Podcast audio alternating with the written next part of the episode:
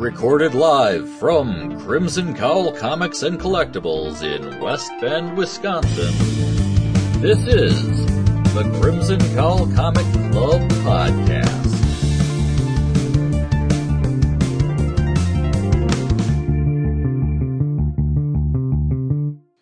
It's time to eat nuts and kick butts. I'm Anthony. I'm David. I'm Katie. I'm Jim. I have been and always will be Kurt's dad. Excellent. We are here at another roundtable uh, discussion for the Crimson Cowl Comic Club. We have no selected club picks, whether it be Dark Nights Metal, um, whether it be the upcoming Avengers event, things that we normally talk spoilers on.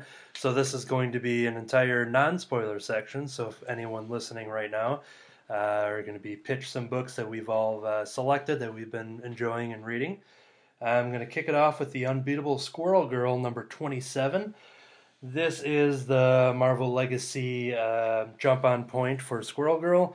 Over the last couple years, this character, who has been around for like 25 years or so, uh, her character's gotten very important um, when it comes to the popularity and the mainstream audience of her getting her own book, and it's uh, it's a straight up comedy book. Um, a lot of people can kind of go into this and not know what to expect. Obviously, with the name Squirrel Girl, a girl who has the was born with the powers of a squirrel as well as of a girl, and uh, her catchphrase being, you know, it's time to you know eat nuts and kick butts.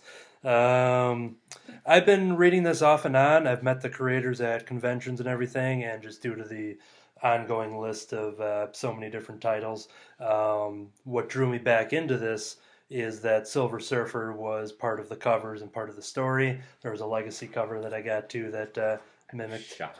It's so, weird, right? so the fact that Squirrel Girl and Silver Surfer are kind of coming together in this comic, but this series launched with a very important story, and where Squirrel Girl was the one to beat Galactus, and that was like what kicked off her volume of uh, comics here, and. Um, and I would tell you what that is, even though it was a couple years ago. But this issue kind of brings back that concept um, because there's an alien planet full of squirrels that um, know that the Galactus is coming to their planet, and they're like, "Well, we have to get Squirrel Girl. We have to reach Earth." To figure out from her the information on what she used to beat Galactus, and if you're a first time reader to the book, you know it's it's left as a mystery even though like i said it was something that happened you know like two or three years ago. And when they tried to reach squirrel girl they accidentally teleport her best friend nancy and squirrel girl's uh, partner tippy toe so now those two have gone missing and squirrel girl is set out to find them not knowing that galactus is coming to uh, you know take over this uh, alien squirrel planet.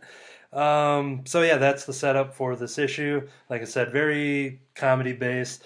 Um, there's not a lot of like history when it comes to like Marvel comics that you know. I think anyone can just read Squirrel Girl without anything else of the Marvel universe and still enjoy it. And if there's anything that's related to an event or anything like this book doesn't cross over to that, and if they mention it, it's always done in a comedic kind of wrap up kind of humor. Like so, it's a pretty pretty good book. That's uh, that's um, a good jump on point for anyone to get into Marvel comics. But yeah, so this uh, this kickoff issue got me to uh, subscribe to her once again, and uh, and I'm in the mood for more comedy again. So it's always good to have that when you get some dark books in there, and then it's good to see like a like a Squirrel Girl book uh, be thrown in there to kind of lighten up the mood every once in a while. So so yeah, that one I very much enjoyed. Okay, so Action Comics number. Surprise, surprise. Yeah, yeah. yes, because uh, Superman is my Silver Surfer. Okay, and uh, yeah, I, I didn't intend to go into this talking about this specific issue, um, although it, it is kind of a cool issue to talk about, and I'll get into that for a few reasons. But uh, the one reason that I wanted to bring this up is because I wanted to reiterate with the popularity, you know, people uh, being interested in Doomsday Clock, uh, what's going on in Action Comics seems to be kind of this other side to this. This is while while Doomsday Clock is going to tackle things that are going on a year from now in the DC universe. Um, this is kind of leading up to it as far as Superman goes. So action has become like a prequel series in a So way. yes, even though it's going on at the same time, it's almost like the prequel series to uh, Doomsday Clock, um, because just the uh, the things that are going on there. There's some some mysterious uh, forces or beings at play here, and while they haven't come directly out and said, you know, who these people are, you know, it's uh, pretty much everybody thinks, you know, it's uh, you know Doctor Manhattan behind the whole thing, which really you could say that about the, the DC universe as a whole, but in story, it, it really uh, affects what's going on with Superman uh, in the Action Comics title, um, not so much so in the uh, the other the Superman title. Um, kind of the interesting thing about uh, number 993 here is it has Superman uh, going back in time, not to interfere with anything, not to change anything, but just to witness it, something for himself because there's this event that uh, the records of this event, the, the destruction of Krypton, somebody's gone and um, messed with all the records on it so that he can't go and verify something that he's trying to find out. Um, so he uh, borrows Flash's cosmic treadmill to to go back in time. Uh, meanwhile, Booster Gold knows that something's going on with time, and so he goes to stop Superman from traveling back, but gets there a moment too late, um, and then it then follows him through. But um, the interesting thing is just from the cover. Um, not that our listeners can see this cover, but you have the word balloon and stuff, things that you don't get a lot of in comic book covers these days. Where it used to be uh, really popular, you get covers that would have things like this.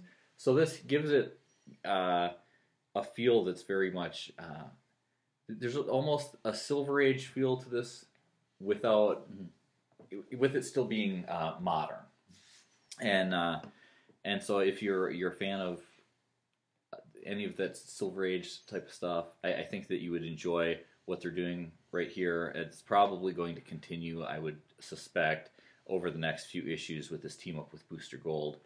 And um, I'm not positive, but I think this is actually Booster Gold's first appearance in comics since Rebirth. Yeah, I They, don't. they were using him.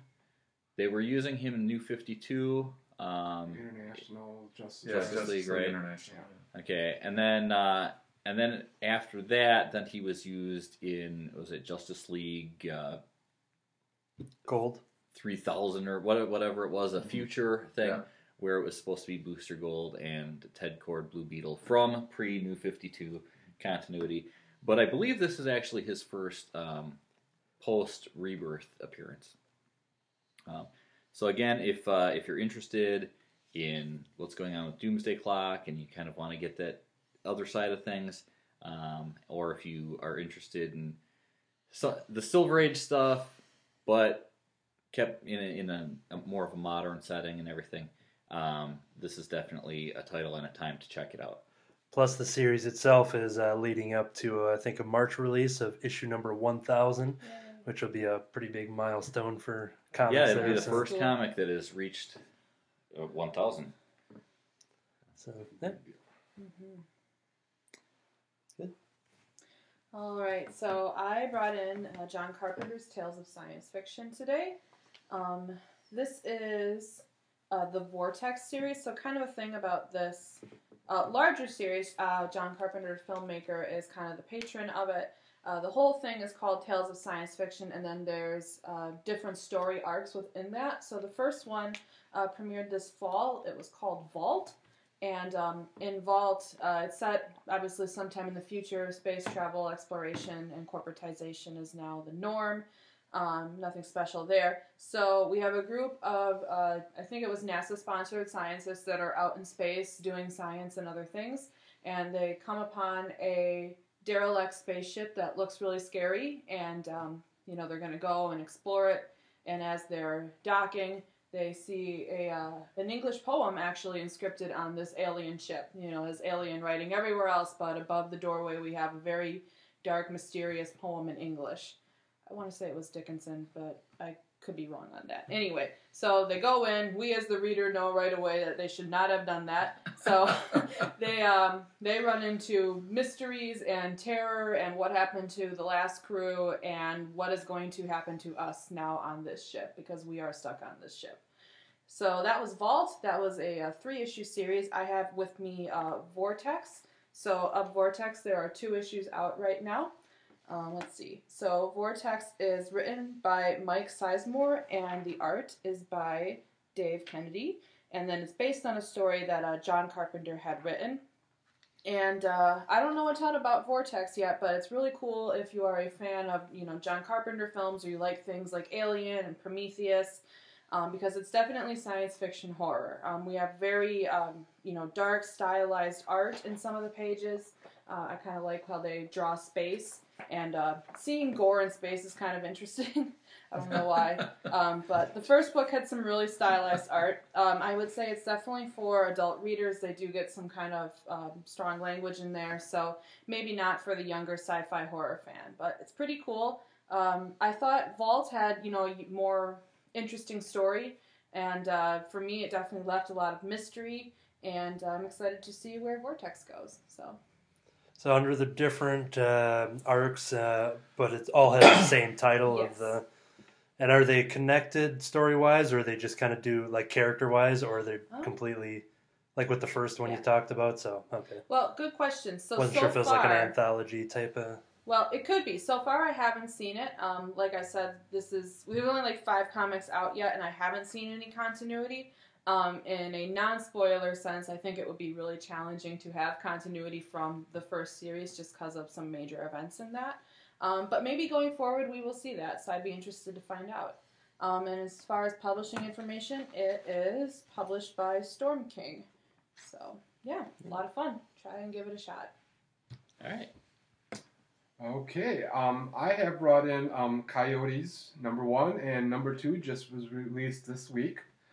Coyotes is a, I would say it's a near future post apocalyptic world um, in a setting that's not completely clear. It could be the Mexican desert, it could be the American Southwest, it could be Los Angeles. Um, the characters range from, you know, a white um, American type detective to uh, a young Mexican girl who lost her parents or lost her mother and sister, and she she and her friend are taken in by uh, a group of women in what they call the City of Lost Girls, and she has started her sort of coming of age ceremony, and she is sent out alone into the desert um, to bring back the head of a coyote in which she will be allowed to join fully join this group. Um, it's a very stark story. Very um, the artwork is really you know it goes from bright to dark really really quickly, and then it's very interesting. There's a backup story um, dealing with the cop detective who's in here, and this one is all like black and gray shading, and it's all telling about how he arrived on the scene and became involved in the main story. And you get a similar. I read uh, issue two uh, this morning, and you get a similar setup where you get a backup story in black and white for one of the characters you just read in that issue. So it's kind of a interesting. I, I like that format of just to kind of dive Yeah. into that. I, I really did like it, and I was glad I ordered it right away so I could keep, continue going with it. Love the covers. Yes. awesome. Cover of the first one is this girl with bloody hands and a like a sugar skull makeup with katana strapped to her back, and um, um, it's written by Sean Lewis, Lewis and art by Caitlin Yarsky. Mature readers uh, Yes. as well. yeah, the description of that cover didn't really tell you, but Yeah. yeah, I, I enjoyed it as well. So Nice. Me, I brought in Ragman. It's uh, three issues into a six issue six issue uh, limited series for DC. Um, I just picked it up because I saw the first two issues on the shelf. Nobody seemed to be picking it up, and also there have been a number of different um, concepts of Ragman already. We have a movie that was called Ragman about a person who could change their appearance. We've had Ragman in Arrow, the Arrowverse already. Um, so I was wondering, well, what kind of thing are they going with here? And um, certainly not the Ragman in the Arrowverse, but it could be his father from the way the story goes. Um, to not give too many things away, uh, a group of uh, American military people in the in I think it's Afghanistan or Iraq, one of the two. Um, they're really treasure hunters as well. So while they're there, they're trying to find things in uh, in country that they can sell. Um, and they break into a tomb and they find a big sarcophagus there. So they think this is going to be a, a really big haul. And they break it open, and all there is is rags in there. Um, but then all of the soldiers start to scream except one who's trying to find his way out of the tomb, who's fleeing, and the rest of the soldiers are telling him, "Run, run! You know, get out of here." Um, and then the story picks up with him back in America undergoing treatment for um, post-traumatic stress syndrome. Um, and uh, We're just adding another David yes, to the we're adding table. another David to the table. Hey, everybody. Hi. And he's just dealing with that until suddenly some demonic forces attack him, and suddenly these rags come out of his body and surround him. And we're, we find out that these are the rags that were in the chest. That's all that was in the chest when they found it. Um, but now they are a part of his being, and they come forth and help him fight against the demonic forces. Um, and there's these demons believe he doesn't have a right to these to these powers, and so they're trying to take him away. And um, the one interesting twist in the book is that um, for the powers of the cloak of rags that he's wearing to work, they have to run off the power of the souls that the rags have absorbed. And so he hears the voices of his friends as he's going through all this. They're telling him how to battle off the demons and things. But we find out if he pushes too far, he will negate their souls, totally use up their souls, and they'll disappear. So he's constantly having to decide do I use the souls I've absorbed? Do I not? Um, to meet my ends. And then he begins to meet other people in the DC universe. And it's it was much more cosmic and kind of um, interesting than I thought when I first picked it up. And um, especially with the twist of him having to make these difficult decisions about do I use the powers? How far do I push the powers? You know, do I absorb my friends who are now trapped inside the cloak, their souls to make things happen? Um, all becomes part of the story, the struggle that's in it.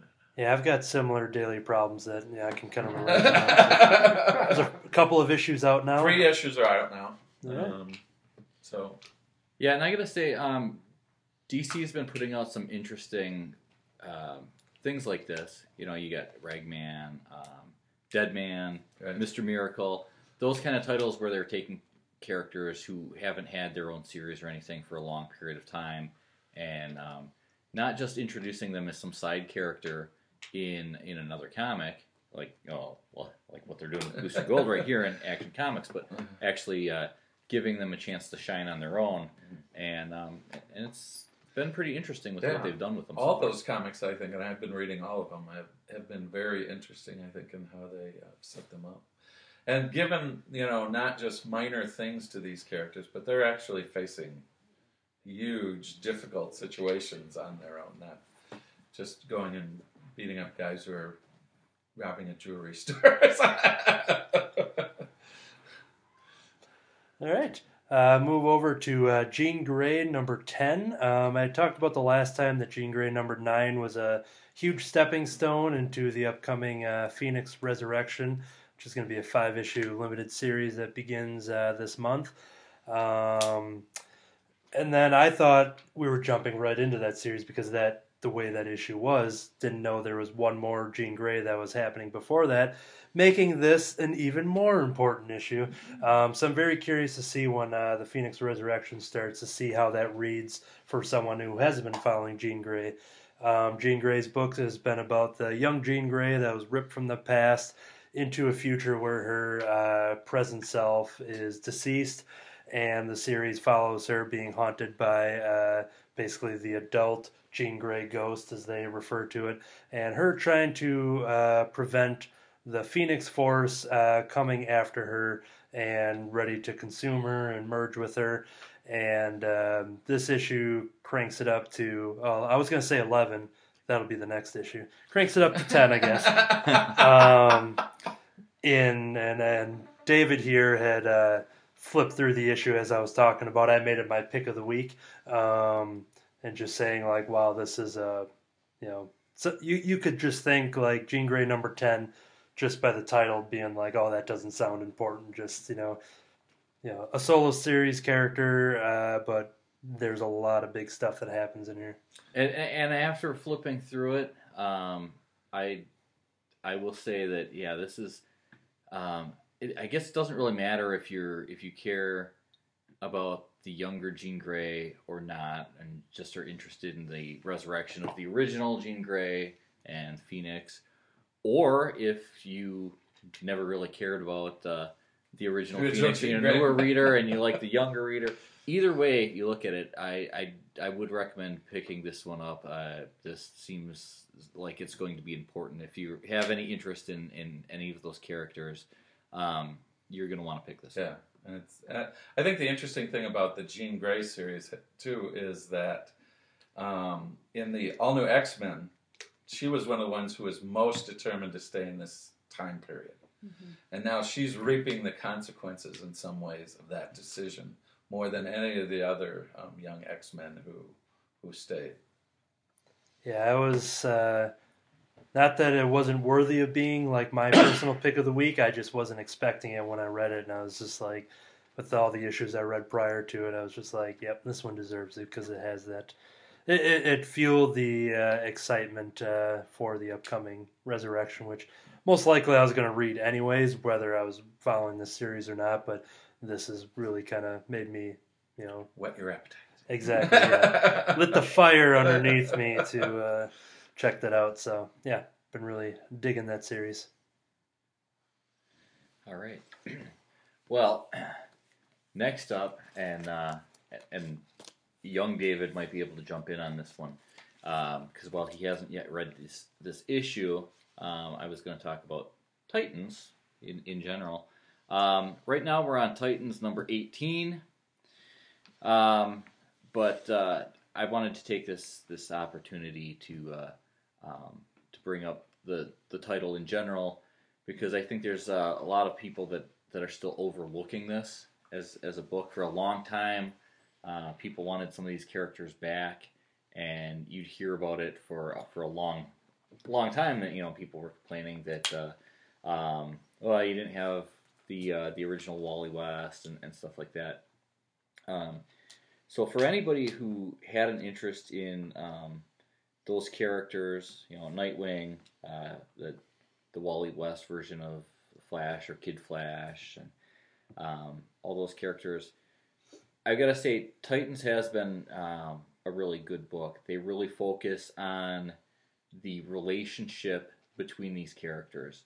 Um, you, you get your action and the stories and everything, but there's there's definitely a good focus there on the relationships with these characters, um, and I think you know just just focusing on their friendship and everything um, was a really great way to do it because there's all all kinds of ways that DC could have brought these characters back, um, and I, I think that what they've done with them, uh, in my opinion, has has been really good. Um, David, I don't know what you you've been reading it regularly, and you were never a, a reader of the older stuff Yeah. so much. So I'm kind of interested. I mean, what, what what are you thinking about uh, this title and how it's how it's been? Well, actually, it's one of my favorite titles I'm getting. I think it's been great, and even though um, I didn't know a lot about some of the other characters, like I mean Donna Troy, I never knew too much about her. Or uh, ah, I'm at a loss for names now.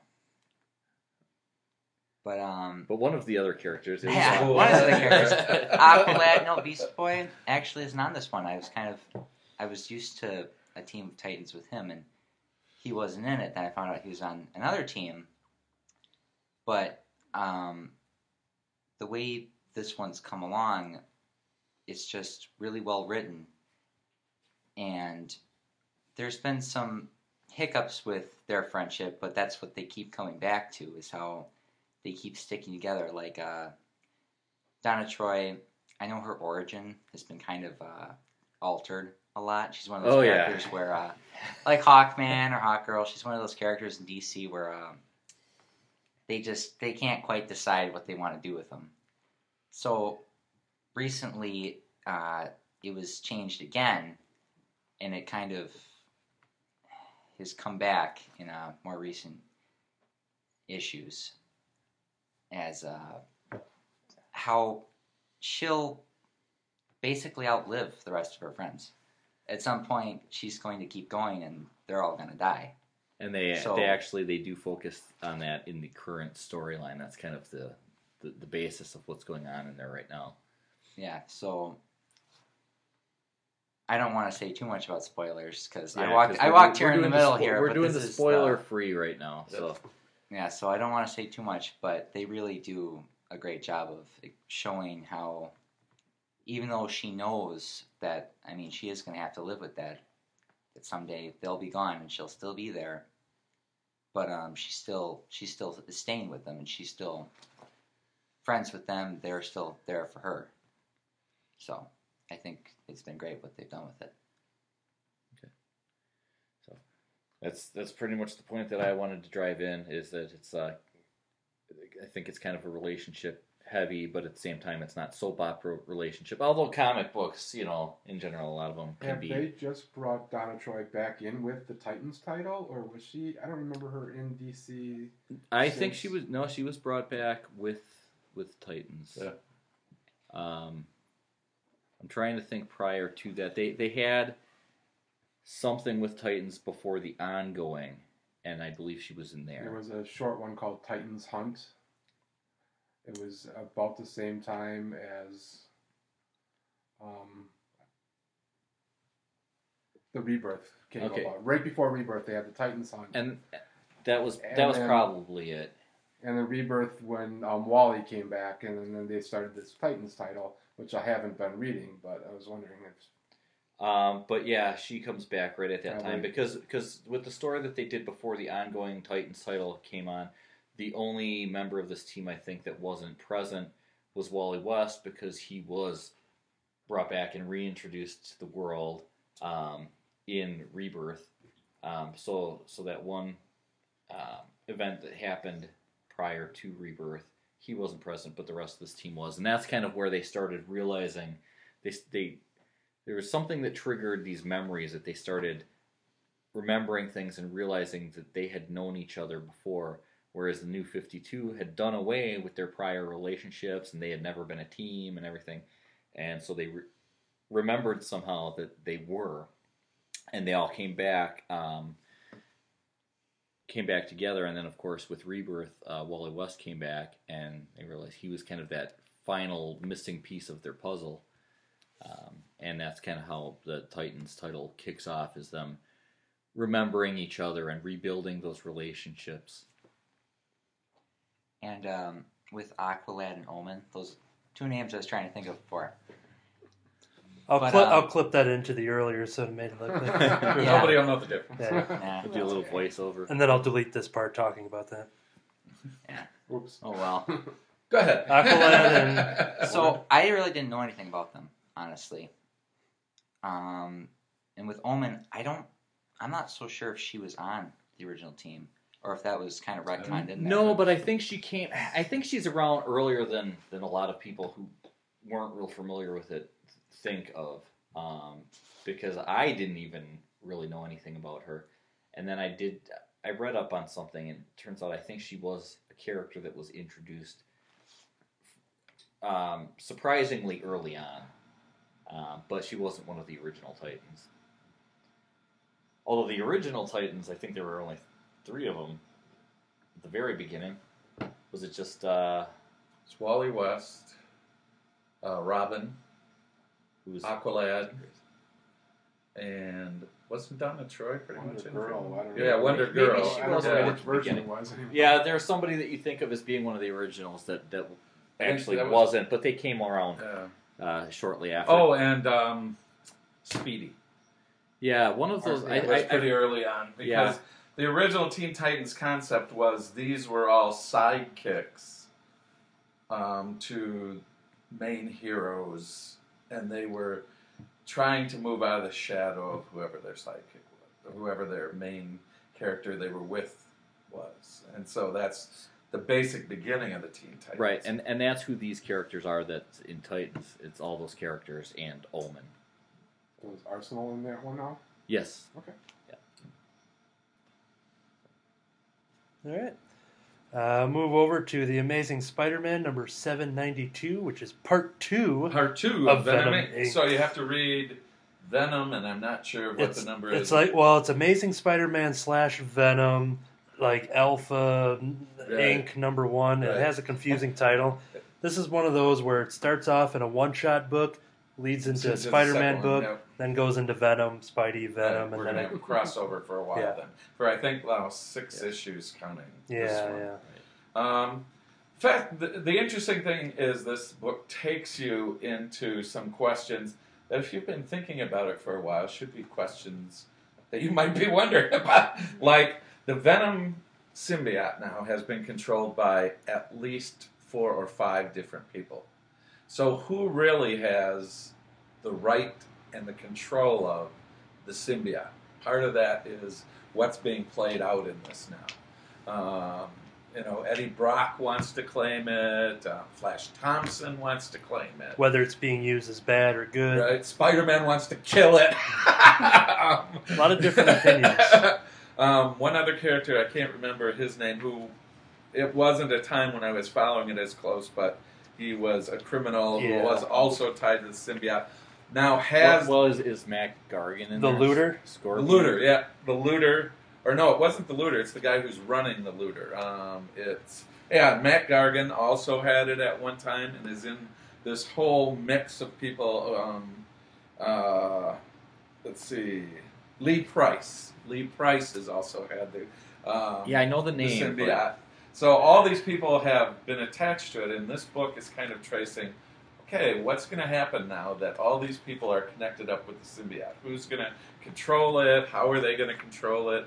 Lee Price seems to have a little piece of it and is using it to create all kinds of new symbiotes out in the world.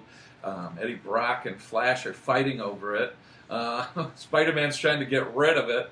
Uh, so you, it, it's interesting because this should have, you know, I, I didn't really think about this, but this is a place where you're to eventually get when you have a creature that forms a symbiotic relationship with whoever is using it. If you have a number of people, then who is the person it's most attuned to? Um, and that's all being played out now in, in this series. And it makes for a really interesting, I think, um, mix of things. And we get Anti Venom back, which is kind of an interesting um, mix of things that are in here too. So um, it, Yeah, there's, there's a lot of moving parts, a lot of characters, and it, it, it's fun to just keep that the action is very fast paced as far as like cutting Yep. back to cutting back everyone's and story. and Got Black Cat and her gang of villains that are also have a interesting association, association with, with, the whole thing. So um, Yeah, there's a lot of moving So parts. with, with the number of moving parts as you put it in there, is it is it one of those things where there's too much? Because sometimes you get a book and it feels like just too much, um, or if they done a pretty good job of incorporating all these things. Uh, There's been a few pieces they've left out, and I'm hoping as we move forward in the series, we'll um, get some idea of how these things are happening. Like, how did Lee Price get the powers he's got now? Because the actual symbiote is somewhere else, but Lee Price has symbiotic powers and can also pass it on to anyone else he comes into contact with. Um, so, where did how did he get these powers? That really wasn't made clear in the um, in the opening segment of Venom Inc. and hasn't really come to into the picture yet. But um, so there are missing pieces right now, but I think they can fill that in. I don't think there's too many. Um, maybe too much for Spider-Man to handle by himself. And I've never I've never been much of a Venom reader. I've never purchased his book before. So having said that, with all those kind of characters, uh, to me, I wasn't at all confused, even though those names weren't recognizable to me. Um, I, so I think, yeah, the way it's kind of just paced and back and forth, it's, you know, Yeah. With you know with those questions you said that are left unanswered yet. But for the most part, you know, I'm following everything that's happening, and and then you know, next week I'll be buying my first ever issue of Venom. Nice. So And you get a different view of some of the characters too. Characters that you were probably not sympathetic at all to now, you get a kind of sympathetic view of. Um, characters that you might have thought were really, you know, have a positive view of. There's a side of them that you may not be so. and then see excited about it. and uh, seated in the issue that came before this, you see, uh, you know, Flash Thompson and Peter Parker. Uh, you see their kind of relationship, and then that extends to Flash Thompson and Spider Man, where you know Flash doesn't know that Peter, is Spidey. Spider-Man. so you just kind of see this, and like you had said too, where Spider Man wants to kill this thing, and you know Flash did good with it, with being part of you know the Guardians and um, helping out and stuff. So there's a, yeah, it's a lot of, a lot of good stuff, and with Spidey in here, I think the reader can almost be on his pace of like, because he's just trying to piece this all together himself. So and all this is messing with his job and some other stuff too. yeah, because he had just gotten this promotion, and then of course there's a, a page or two that just shows you know you got to show up for your job, Peter, if you if you want to keep which was an advertisement also to the upcoming Amazing Spider-Man Annual 41 yeah, because there was uh, some uh, uh, Betty, yeah, some Betty stuff in there that related to the job thing, but then they teased you, hey, you want to know more about this? Go buy this other issue that's coming out. So. Um, they know how to sell the material. Yeah, yeah.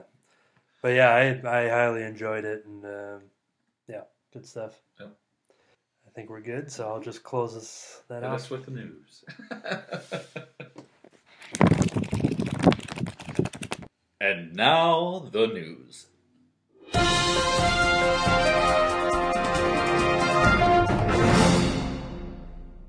Okay, so t- today's news we're talking about uh, the the recent merger, which is official and yet not completely a closed deal. But everybody's, I think, at this point expecting that that's going to happen. It's just a matter of uh, you know doing some paperwork and getting through it all over the course of the next uh, eight months or so.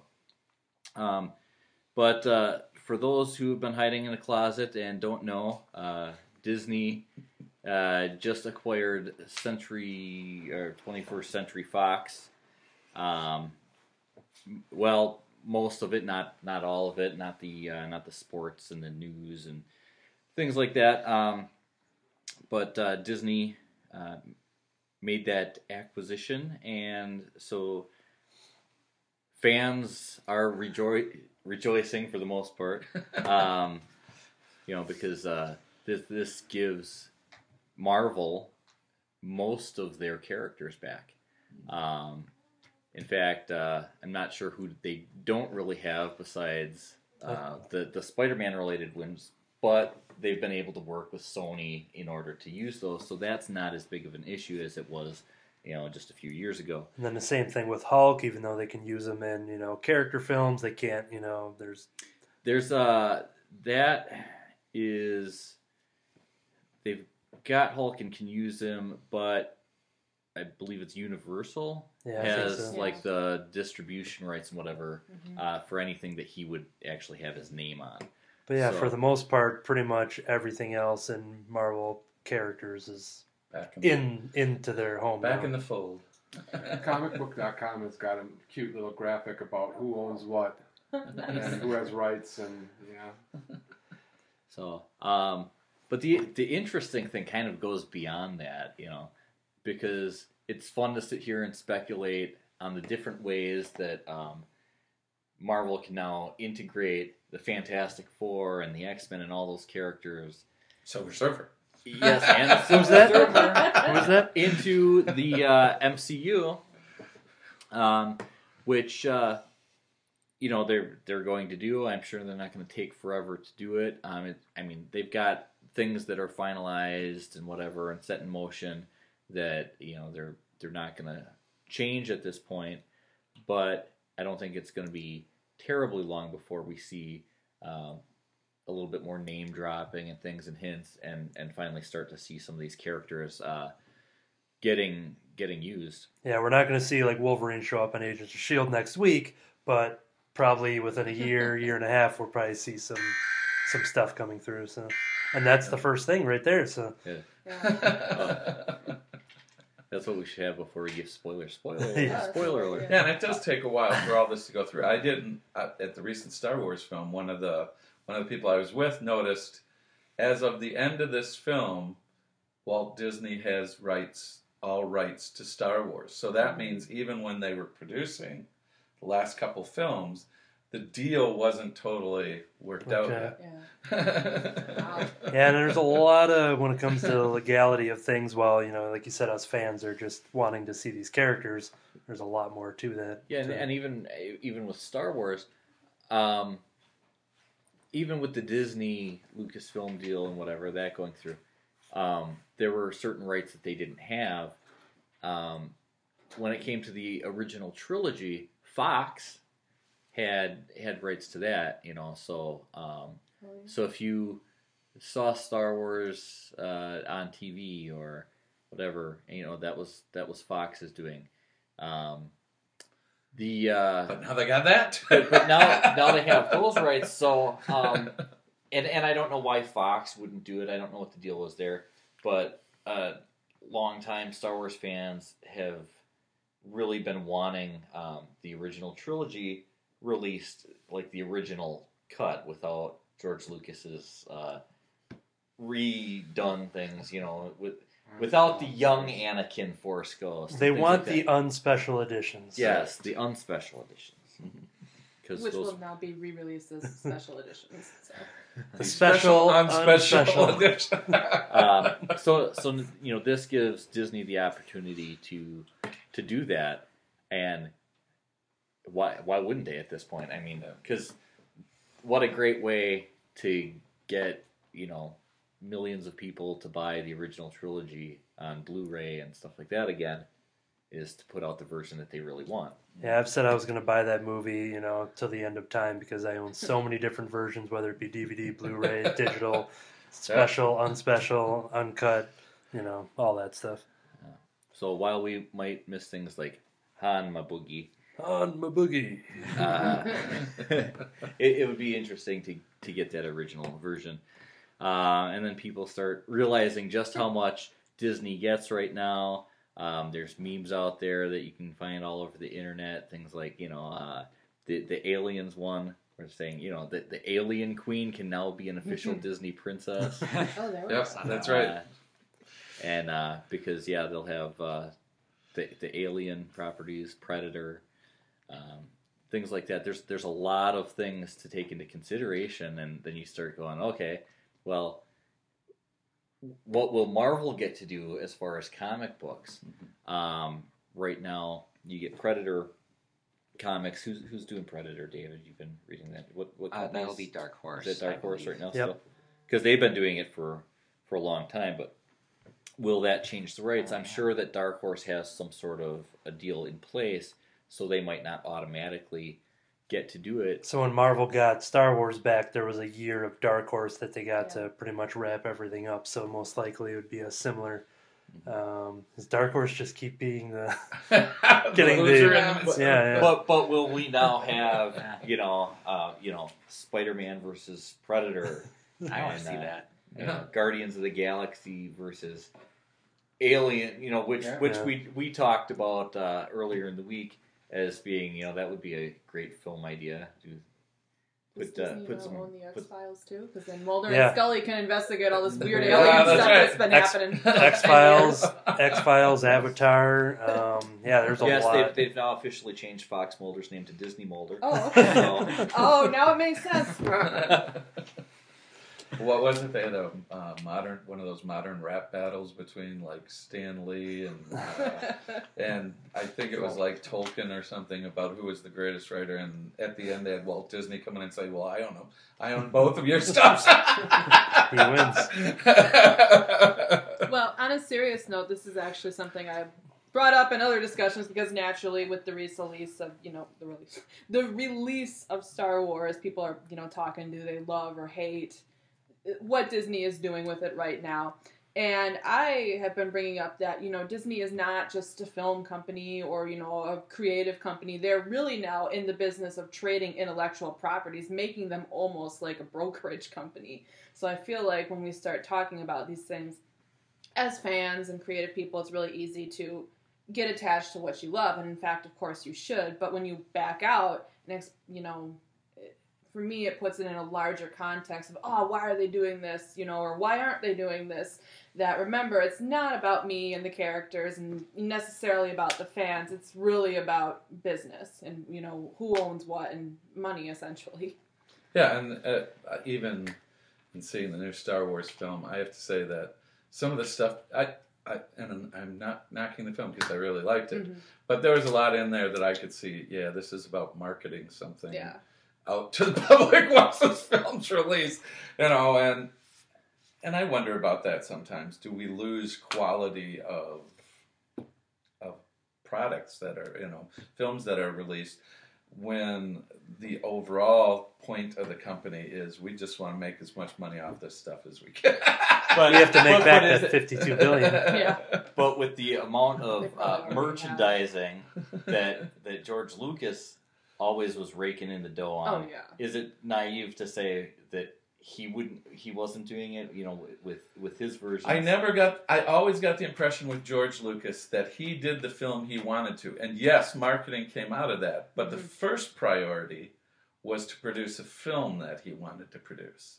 And then if any marketing other, came out of that, that was fine. Yeah. Um, but I I felt a little bit more in some of the stuff that's and and again it doesn't make the movie bad or anything else but there were some pieces in there that i went this is there purely for the marketing. It's not adding to the film in incredible ways. Um, this is a are you gonna go and buy it now?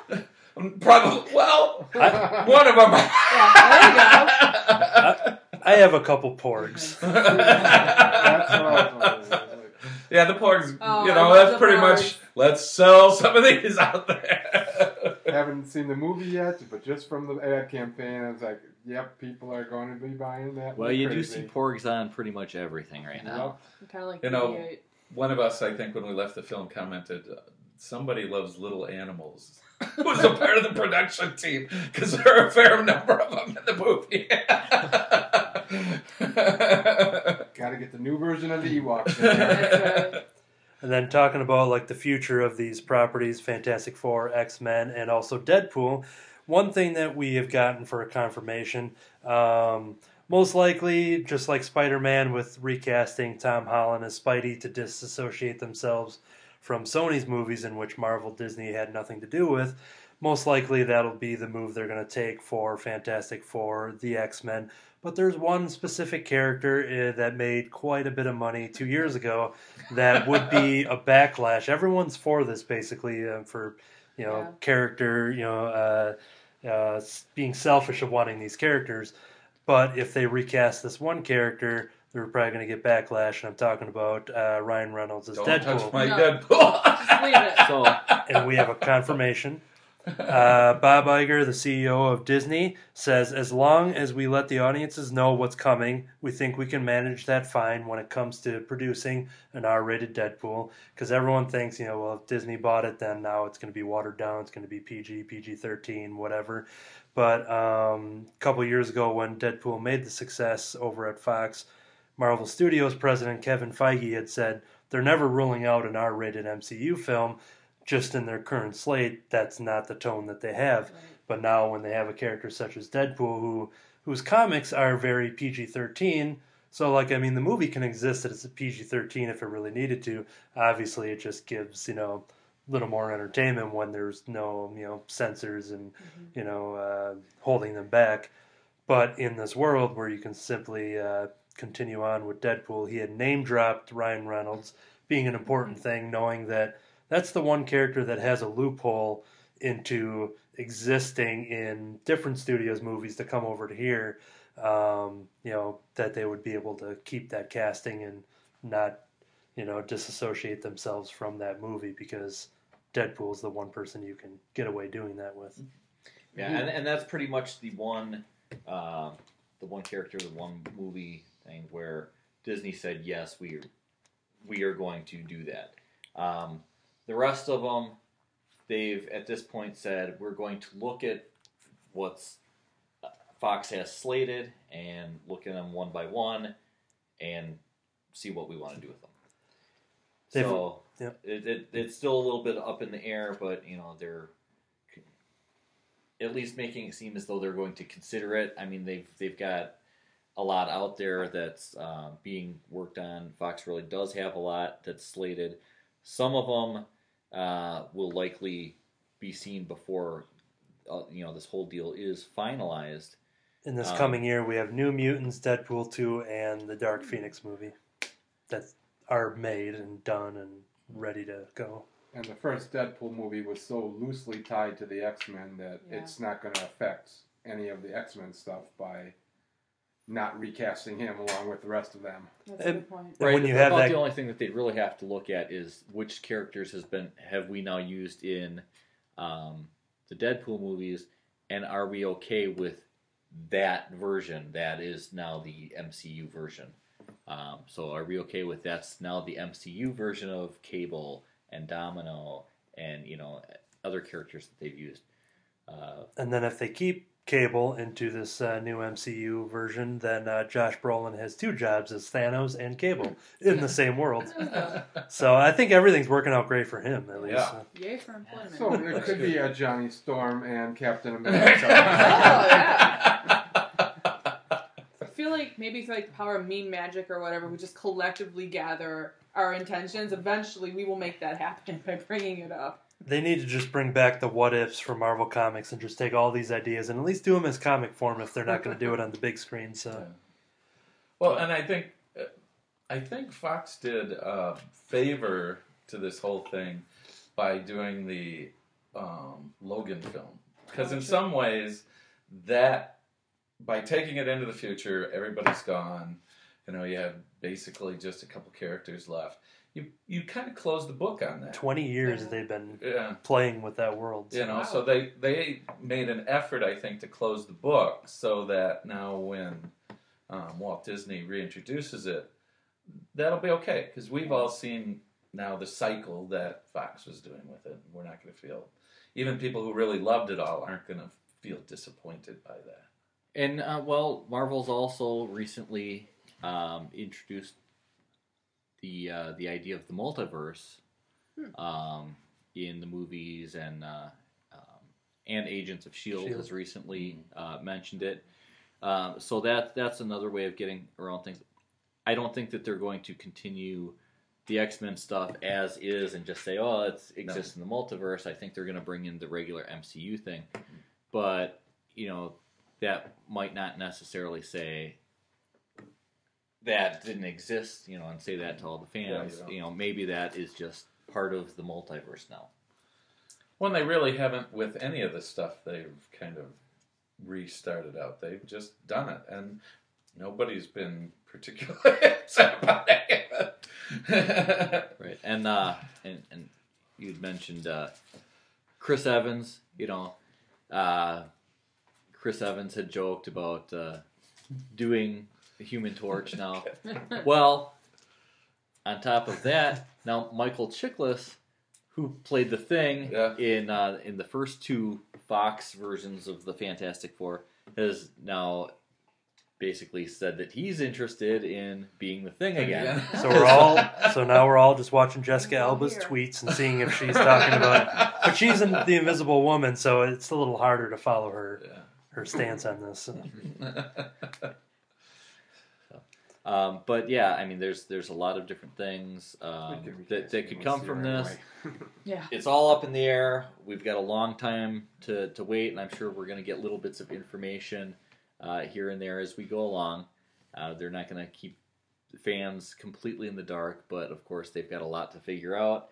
Um, although some of it they might have mapped out, as uh, Anthony has mentioned a couple of times uh, in in some of these conversations, um, that uh, they've had in the past, you know, kind of Plan A and Plan B.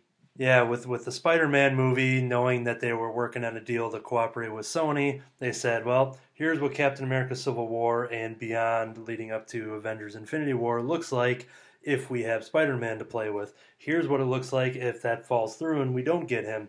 And you know, when they acquired Spider-Man, that bumped back uh, Captain Marvel, Black Panther. Uh, with the success of the Ant-Man movie, they wanted to rush in another sequel before it was, you know, too late for that as well. So my guess is then them discussing about purchasing Fox probably wasn't something that they just thought about last week, being like, oh, that would be fun.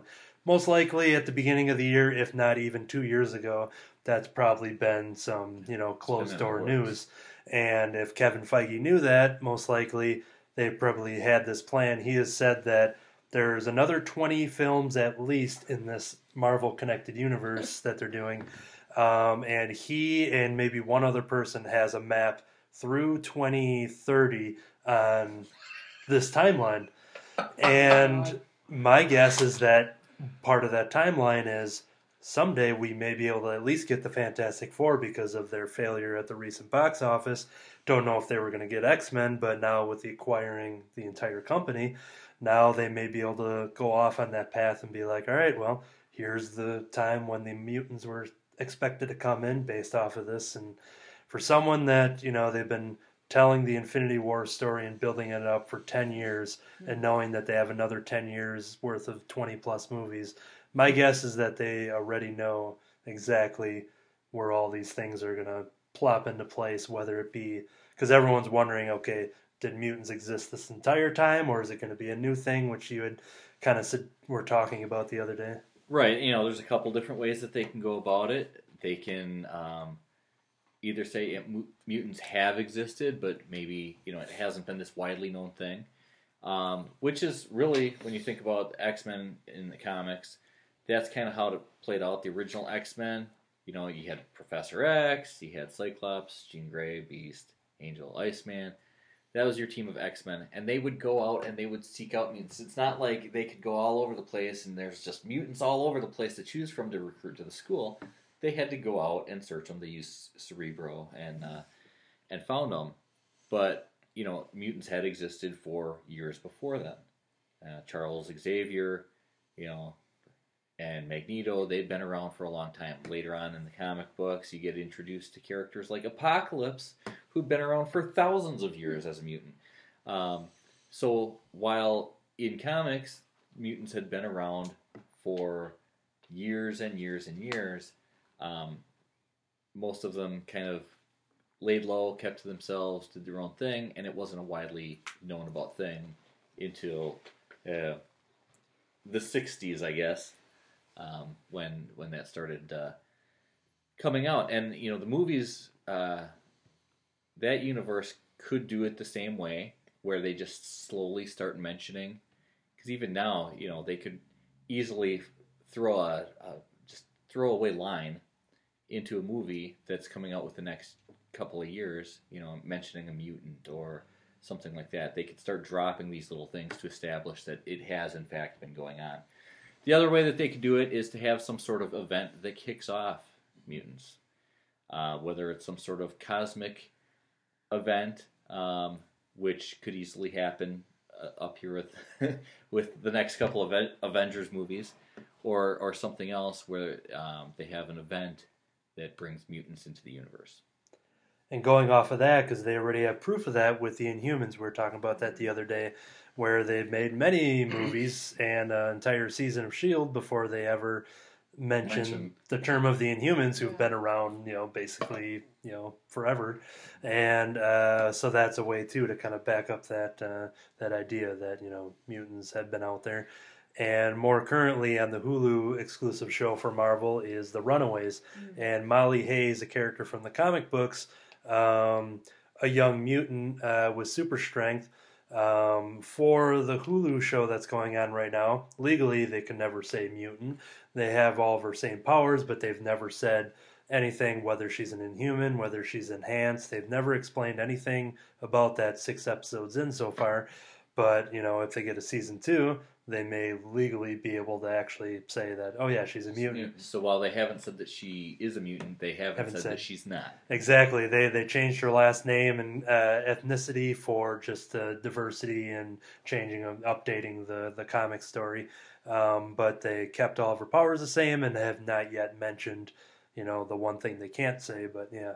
So and they may relatively quickly be able to introduce it too, in that we already have Wanda Maximoff in the Oh, in the. MCU, and they really didn't make much of a point of where she and Quicksilver got their No. power in the movie they were in. yeah. So you can introduce relatively easily that somehow now they kind of Just ha- recognize her as a mutant rather than Just have her speak words, change her famous words, and just have her say more mutants instead of no more mutants, and then everything's and then done. everything's done. Yeah, then, then this whole discussion was, you know, was a waste because they could just say it with those words. And, but I'm sure whatever this this news brought was uh, going to be a, a good upcoming year and a half of fans like us talking about what's going to happen. Yeah.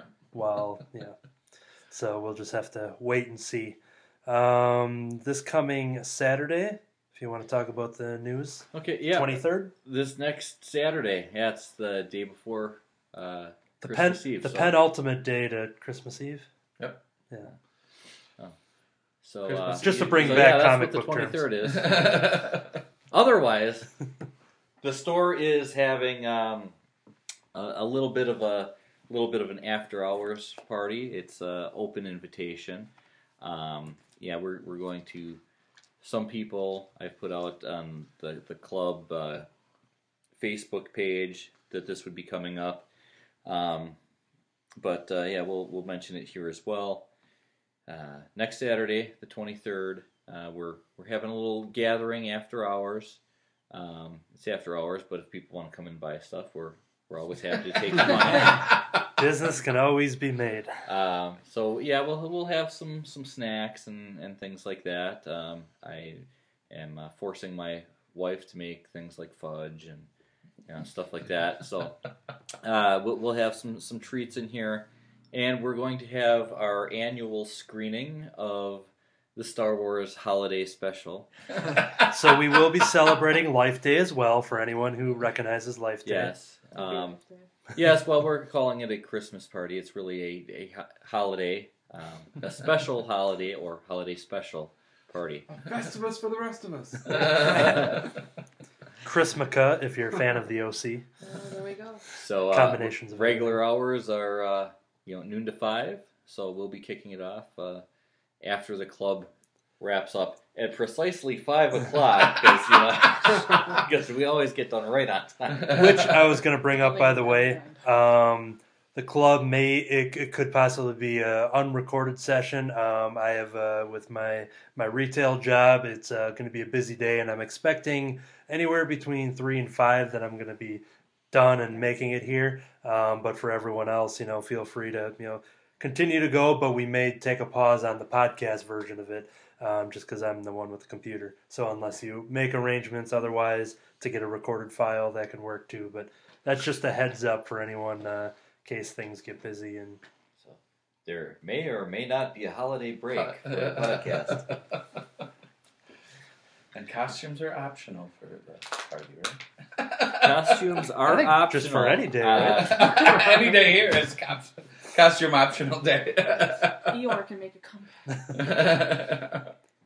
That would be Yeah, great. Disney, I'm all yeah. for costumes. Yes, yeah, especially uh, especially if it's a Disney related one, which really opens it up to to, pretty to much everything. anything. yeah, because Disney bought Crimson Cowl. That was part of the deal too, right? Yeah. No. No, still waiting for that deal to happen. Okay. I can't wait. Um, so yeah, that'll be happening on Saturday, uh, December 23rd. So follow the Facebook page to see more information about that as well and spread the word. And yeah, so I think that will conclude uh, this week's uh, episode slash issue of the Comic Book Club. I've been Anthony. I am still David. I'm Katie. I'm Jim. I'm always Kurt's dad. I'm pretty much always other David. To be continued. Thanks for listening. The Crimson Cowl Comic Club is recorded live from Crimson Cowl Comics and Collectibles at 1749 Barton Avenue in West Bend, Wisconsin. For more information, visit us online at www.crimsoncowl.com.